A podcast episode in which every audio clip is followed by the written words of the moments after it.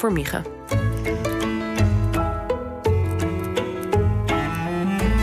De column van Micha Wertheim.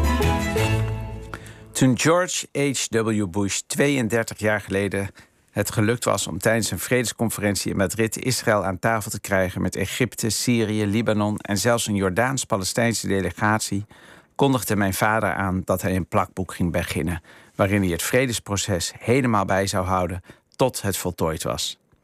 Ik deed het jaar eindexamen en herinner mij hoe de lange schaar van mijn vader door de kolommen van de krant sneed.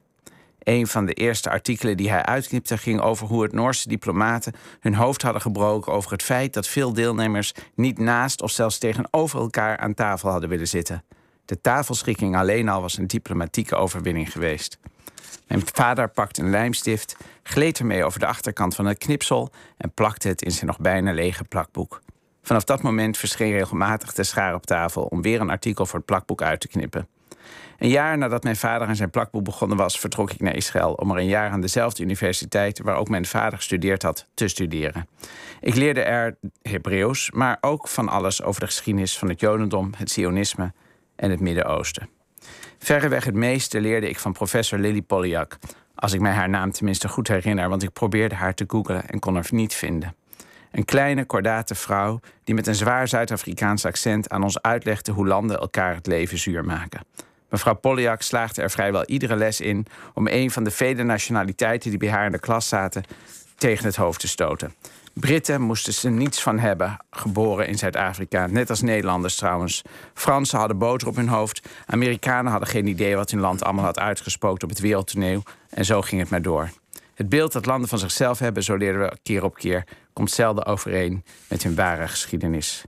Vooroordelen zijn gevaarlijk, leerde ik van haar. Maar als je internationale betrekkingen bestudeert, moet je ze wel van ieder land kennen. Anders begrijp je niet hoe het spel gespeeld wordt. Het was, als ik het me goed herinner, tijdens het semester dat ik les kreeg van mevrouw Polyak, dat Yitzhak Rabin de verkiezingen won en in staat bleek een linkse coalitie te smeden. Lily Polyak maakte er geen geheim van dat ze dat een goede ontwikkeling vond. Want, zo leerde ze ons, aan het einde van de dag zijn er maar twee soorten politici. Zij die die klok laten tikken in de richting van oorlog en zij die de klok proberen te laten tikken in de richting van vrede. Rabin probeerde de klok te laten tikken in de richting van vrede. Daar was ze van overtuigd. Net als de toenmalige opperbevelhebber van het leger, Ehud Barak. Dat was, zo verzekerde ze ons, geen vredesduif omdat hij zo'n rooskleurig mensbeeld had, maar omdat hij zelf op het slagveld had gestaan en had gezien hoe zijn kameraden voor zijn ogen werden afgeslacht. Wie de geur van brandende lijken heeft geroken, zal die nooit uit zijn neusgaten krijgen, hield ze ons voor. Haviken die tegen het vredesplan van Rabin waren, hadden het in die dagen moeilijk in Israël. De rechtse Likud-partij, die jaren aan de macht was geweest, verkeerde in crisis en koos een nieuwe, piepjonge, charismatische leider, Bibi Netanyahu. We kunnen ruim 30 jaar later wel stellen dat het Bibi gelukt is de klok weer de andere kant op te laten tikken. Zijn nieuwe regering maakt er in ieder geval geen geheim van dat ze nog wel een confrontatie willen. Deze week zag ik op mijn vaders kamer zijn plakboeken staan. Halverwege het zevende album is hij gestopt met knippen. Ja, in de indrukwekkende column, uh, Micha, dankjewel.